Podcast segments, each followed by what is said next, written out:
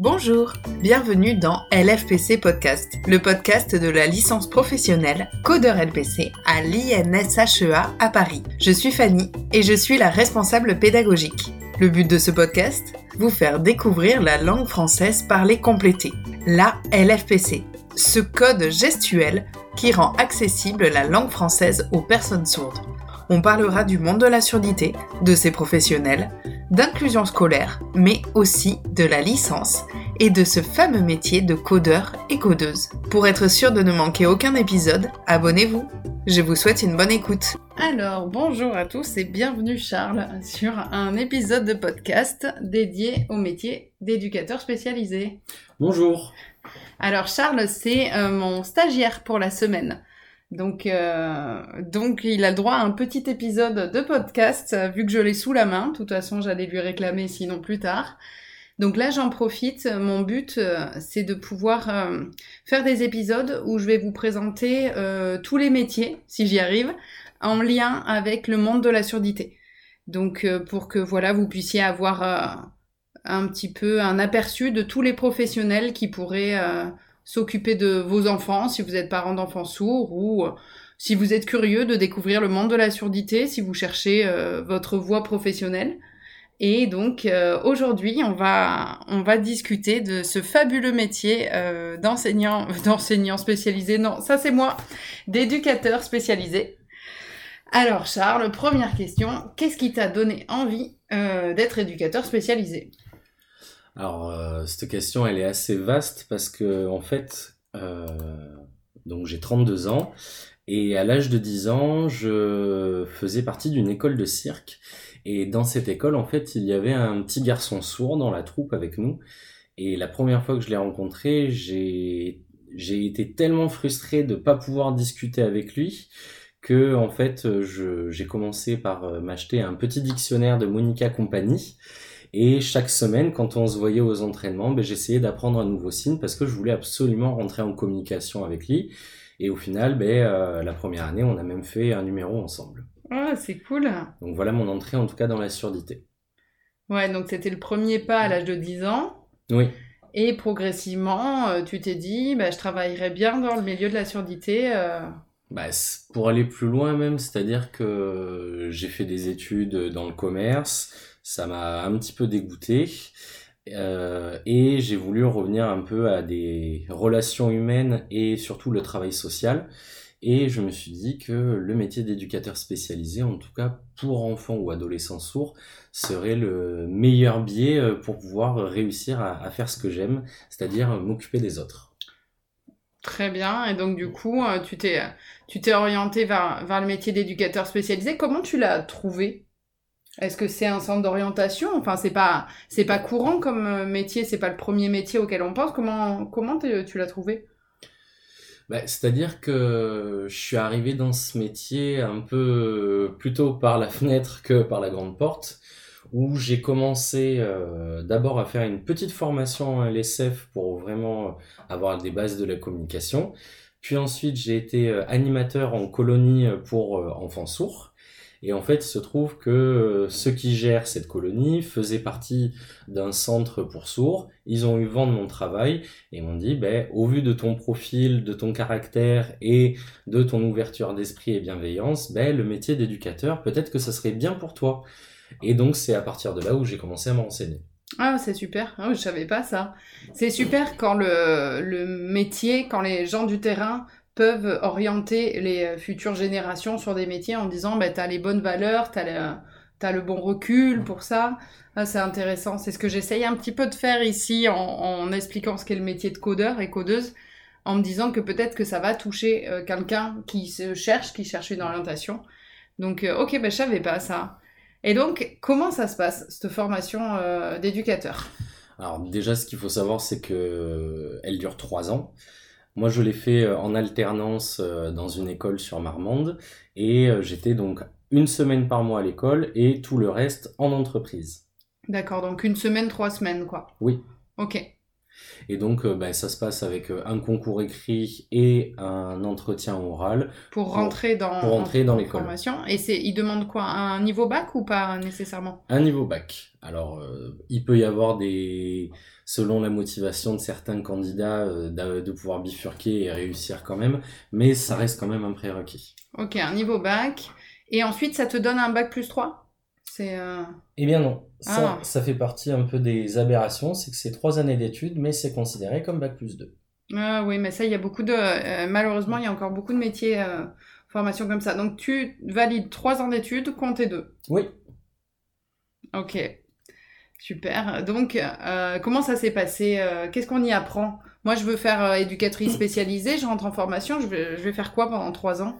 Alors, euh, il faut savoir que, en tout cas, le métier, à mon époque, était euh, découpé en quatre domaines de compétences sur euh, toute la psychologie et relations éducatives, toute la notion de projet, à savoir ben, comment on accompagne, peu importe la, personne en difficulté, tout un volet sur le travail en équipe pluridisciplinaire, et le dernier volet, le domaine de compétence numéro 4, qui est sur le partenariat, réseau et tout le cadre légal. Ok. Toi, rappelle-moi, c'était en quelle année que tu as passé cette formation? Moi, j'ai fait ça entre 2015 et 2018. Je crois qu'elle a, elle a un peu évolué, non? Il n'y a pas quelque Oui. chose comme ça? Si, si, absolument. Euh, la formation, là, tend de plus en plus à, en plus de nous former à accompagner la personne en difficulté, c'est surtout de faire de la coordination. Ok. Voilà. D'accord. Et, et par contre, euh, cette nouvelle formation, elle serait reconnue à Bac plus 3 ou toujours pas? Là, pour l'instant, je me suis pas assez renseigné parce que une fois mes études finies, j'ai dû partir dans le marché du travail. Mhm. Et euh, bah, ça, je pense que dans, sur n'importe quel site de centre de formation, on peut répondre à ça. D'accord. Donc, euh, donc petit à petit, on forme à coordonner des équipes en fait. Oui, plutôt. Tandis que là, c'était... euh, Donc c'est pour travailler uniquement avec des jeunes en situation de handicap ou pas forcément? Pas du tout, pas du tout. C'est là où je trouve euh, assez drôle le titre d'éducateur spécialisé parce que à mon sens, je suis pas forcément spécialisé en rien. C'est-à-dire que j'ai pu travailler autant avec euh, des femmes battues, euh, des migrants, des personnes en grande précarité, euh, des toxicomanes, des en situation de handicap physique, mental, sensoriel, des enfants, des ados, des adultes, des personnes vieillissantes. C'est pour ça que moi je préfère la déno- dénomination de personnes en difficulté. D'accord, ok. C'est très très vaste en fait, donc on vous forme à intervenir sur tout type de terrain. Concrètement, oui, mais euh, après, chacun va pouvoir euh, prendre euh, ce qu'il veut aussi dans, cette formation. Moi, je sais que par exemple, tous les cours sur la dictologie, je trouvais ça hyper intéressant, mais c'est pas un secteur sur lequel je me suis dirigé. Donc voilà. Et est-ce que justement, toi qui t'es dirigé vers le monde de la surdité, il y a un module sur la surdité dans votre formation?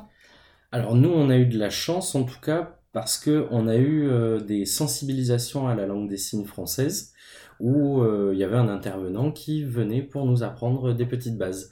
Donc je vous cache pas que c'était un petit peu ennuyeux de mon côté, mais euh, mais je sais que par exemple la la responsable pédagogique des EJE m'a demandé de venir faire une intervention auprès des troisième années pour justement parler un petit peu du handicap sensoriel qu'est la surdité avec euh, ben, tout ce que ça implique, parce que, en tout cas, la politique de l'école où j'étais, c'était vraiment de pouvoir aussi faire un petit peu des interventions transverses entre formations pour pouvoir partager un petit peu, parce que vu qu'on est on a une palette, comme je vous l'ai dit, de d'interventions et de public, ben, de pouvoir parler un petit peu de tout et à tout le monde.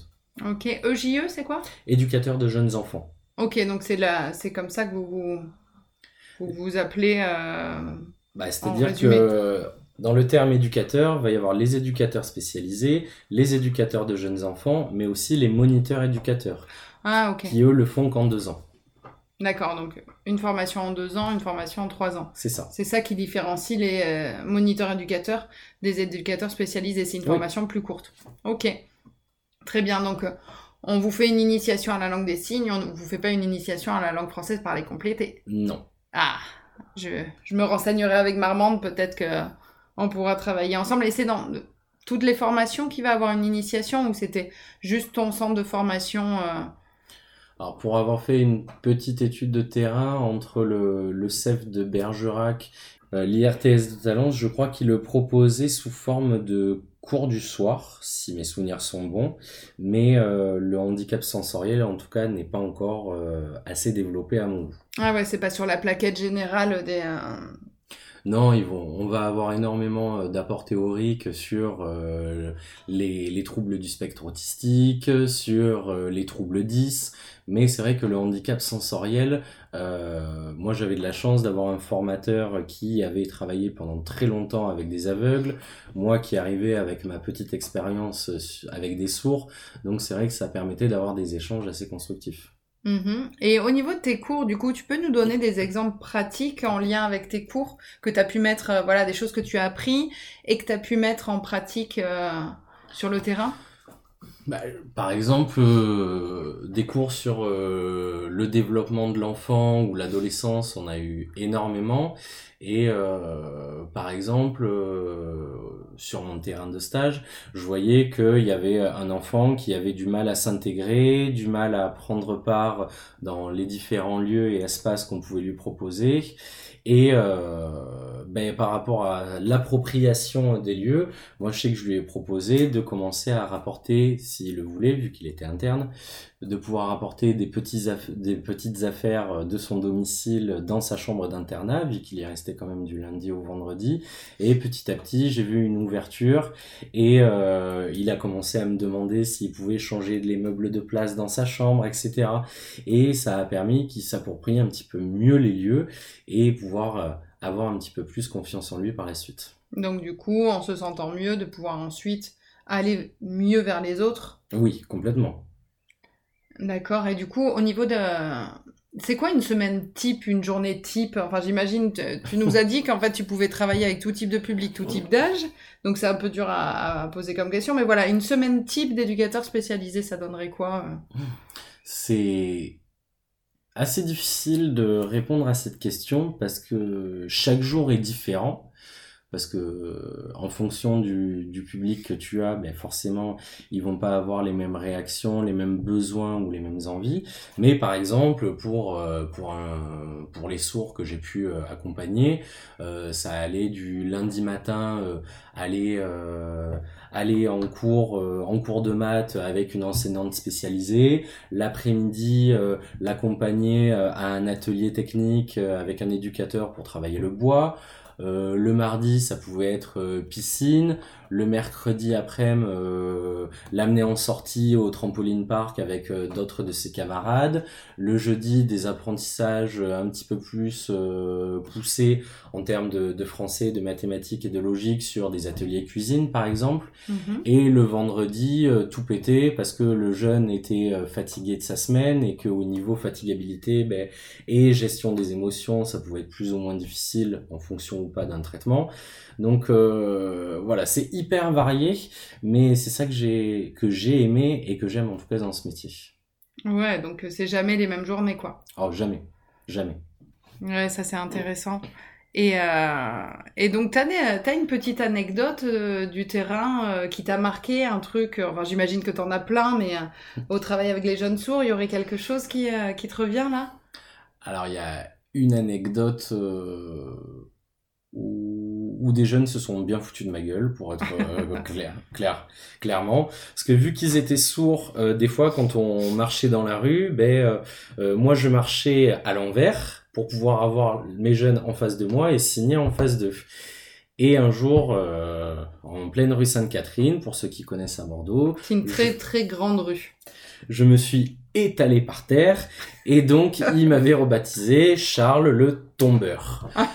voilà, Et oui, il faut faire attention là où on marche. surtout quand on signe en même temps.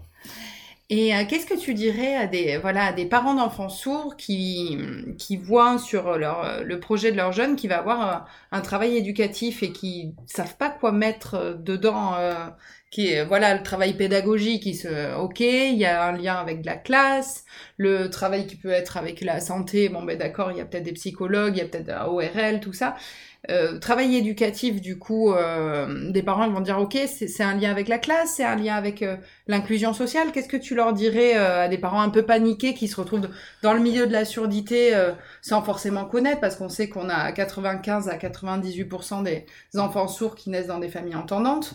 Donc, ah mon Dieu, je panique, je suis papa, je suis maman. Qu'est-ce que c'est le travail éducatif avec avec mon fils ou ma fille qui est sourd? Alors, ça va être un petit peu généraliste, mais euh, j'aime beaucoup le mot valise euh, autonomie, parce que mine de rien, dedans, moi en tout cas en tant qu'éducateur, je peux y mettre plein de choses. C'est-à-dire que être autonome dans la vie de tous les jours, euh, dans ses relations aux autres, ou même les relations à l'adulte, de de la peur ou de l'appréhension de la société entendante pour euh, aller dedans.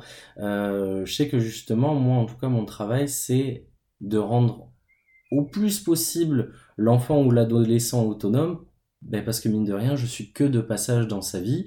À 18, 20 ans ou plus, euh, si l'enfant il s'en va, enfin qu'il puisse être assez armé pour pouvoir ben, mieux appréhender cette société que des fois il ne comprend pas. Donc euh, voilà, moi en tout cas mon cheval de bataille. Ok, donc c'est sur l'autonomie pour qu'il puisse ensuite être euh, autonome dans sa vie de tous les jours, être Oui. tout seul, être dans un bon rapport avec euh, autrui, avec... euh, Ah ben complètement. Enfin, pour moi c'est quelque chose qui me tient à cœur et euh, pour lequel pour lequel je me bats encore. mhm. Mais euh, il y a aussi il y a aussi un autre mot que j'aime bien, c'est le mot accompagner parce que mine de rien c'est ce qu'on fait au quotidien, je trouve en tant qu'éducateur euh, mais pas accompagner dans le sens comme un taxi d'un point A à un point B. Moi ma vision de accompagner, ça signifie vraiment accompagner d'un point A à un point A prime pour pouvoir justement élever cet enfant ou cet adolescent dans un mieux-être pour pouvoir ben, mieux appréhender l'avenir. Mhm. D'accord. Bon, ben, j'espère que si on a des parents qui nous écoutent, ça les aura un peu rassurés euh, sur l'idée que voilà, de toute façon, euh, le jeune, le jeune sourd euh, est pris en charge, enfin, quand, quand- dans les situations quand ça se passe le mieux, par toute une équipe pluridisciplinaire qui a des objectifs très variés, que ça soit en pédagogie, que ça soit en éducatif, et dont le but, au final, c'est le même, c'est favoriser l'inclusion scolaire et sociale pour permettre, euh, bah, comme la loi de 2005 nous dit, euh, à former des, des citoyens euh, qui puissent avoir, et pas parce qu'ils sont en situation de handicap sensoriel, qui puissent avoir le, même, le même statut, les mêmes droits que, que les personnes, que les autres personnes qui, qui n'ont pas de, de handicap sensoriel. Ok, donc bah, très bien. Puis c'est vrai que je rebondis sur ce que, ce que tu viens de dire, parce que mine de rien, oui, je, je ne travaille pas seul. J'ai toujours une équipe euh, derrière moi ou à côté de moi, euh, un plateau technique avec euh, d'autres professionnels, et c'est sûr que l'égalité des chances, ça date peut-être de 2005, mais heureusement que ce cadre légal est là pour guider un petit peu nos actions, pour pouvoir ben, aider au mieux, aider au mieux ces enfants, quoi. Ok. Et j'avais une question quand tu travailles, euh, comment, euh, voilà, moi en tant que en tant qu'enseignante, quand j'étais enseignante, euh, je mets pour objectif euh, maîtriser euh, l'imparfait. Bon ben, je fais une évaluation à la fin, je sais comment ça se passe. Toi, en tant qu'éducateur, comment tu, c'est quoi les outils pour savoir si t'as bien, si t'as réussi, parce que ça doit être, c'est tellement diffus tout au long de la journée, tout ce que, comment tu sais qu'à la fin, ben, ton objectif il est rempli? Les évaluations, euh, elles se font à différents temps euh, de la journée, mais aussi parfois même de l'année. En fonction de l'objectif, par exemple, enfin, être autonome, c'est un objectif qui est de très très longue haleine. Ça va passer euh, de pouvoir euh, aller aux toilettes tout seul, aller acheter du pain à la boulangerie, euh, prendre les transports tout seul. Les évaluations, elles se font mais petit à petit en fonction du rythme de l'enfant aussi. Et ben, si ça marche pas aujourd'hui, moi je m'attache et je fais un peu un pari d'éducabilité à me dire que ben il y a des jours avec et des jours sans. Mhm. Et les évaluations, ben, elles peuvent se faire tout au long aussi du projet.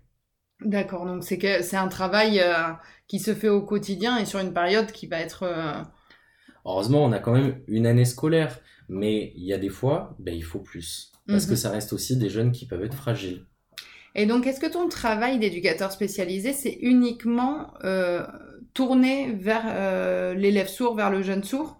Ou est-ce qu'il y a aussi un travail euh, vers les gens qui, ne connaissent pas la surdité, par exemple? Est-ce que, est-ce que tu travailles aussi avec l'entourage, en fait? Alors, par rapport à ça, bien évidemment que les parents font partie prenante intégrale au projet euh, de leur enfant, parce que ça reste leurs représentants légaux, hein, et qu'ils ont un droit de regard euh, sur ce qu'on fait avec leur enfant. Mais euh, par rapport à ça, je sais qu'il y a énormément de partenariats, par exemple, qui peuvent être mis en place avec, euh, ben, je sais pas, notamment des, euh, ateliers théâtre avec euh, d'autres enfants entendants, du cirque, euh, aller au trampoline park, euh, aller au cinéma même, comme euh, d'autres enfants euh, qui ont le même âge. Donc euh, oui, il y a plein de choses qui se font, et heureusement. D'accord, donc voilà, te- toi, c'est dans tes missions de aussi travailler avec l'environnement. Ah ben bien entendu, vu que je travaille pas seul, moi c'est vrai que j'essaye d'avoir une approche assez systémique où l'enfant certes il est au milieu et il y a plein de monde autour et essayer de tous les faire travailler ensemble dans l'intérêt de l'enfant. D'accord. Bon, bah, j'espère que voilà, ça sera un peu plus clair pour vous qui connaissez pas le métier. Et que ça vous donnera aussi envie. voilà, parce qu'on en manque sur le terrain. Et donc, toi, je t'ai connu, donc parce que Charles, à la base, c'est un ancien collègue à moi. Ça fait depuis 2016, je crois. On s'est rencontrés en 2016. Et j'étais arrivé en 2014. Voilà. Et moi, je suis arrivée en 2016 dans la structure où on travaillait ensemble. Et depuis, je t'ai vu évoluer, je t'ai vu avoir ton diplôme parce que t'étais euh, apprenti, c'est ça Non, comment on dit Oui, oui, apprenti. apprenti. Et euh, donc maintenant, je te vois évoluer euh, dans un parcours qui est cohérent. Mais du coup, explique-nous un peu mieux là maintenant, tu en es où de, de ton parcours? Bah, c'est-à-dire que après presque dix ans de travail comme éducateur spécialisé, bah, je me rends compte que j'ai envie d'aller un petit peu plus loin dans, dans cette notion de transmettre. Et donc, ben, euh, l'année dernière, j'ai passé une formation pour être formateur pour adultes. Et là, ben, j'ai eu l'opportunité euh, de pouvoir euh, faire encore une formation pour être coordinateur pédagogique. Et c'était tout naturellement que je me suis tourné vers toi, en fait, pour pouvoir voir un petit peu sur le terrain qu'est-ce que c'est que ce métier un peu nébuleux.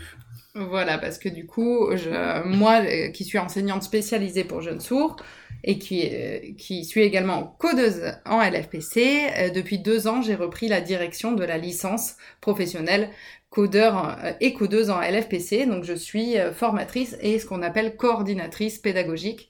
Donc, Charles m'a suivi toute la semaine pour voir comment tourner la licence. Donc, a pu voir ben, comment on mettait en place euh, les futurs euh, partiels avec les différents jurys, a pu voir euh, la dernière semaine de cours, a pu voir voilà tout type euh, tout type d'action qu'on fait euh, et a même participé à, à l'une des épreuves orales euh, où, on, où on note le, le code, où on note le, la langue française parlée complétée, où en fait on lui a demandé de venir, alors pas pas pour noter le code, mais pour faire un troisième jury euh, pour préparer les étudiants qui, euh, dans deux semaines, vont passer leur épreuve finale de code LPC, de langue française parlée complétée, devant un jury constitué de trois personnes, dont une personne sourde.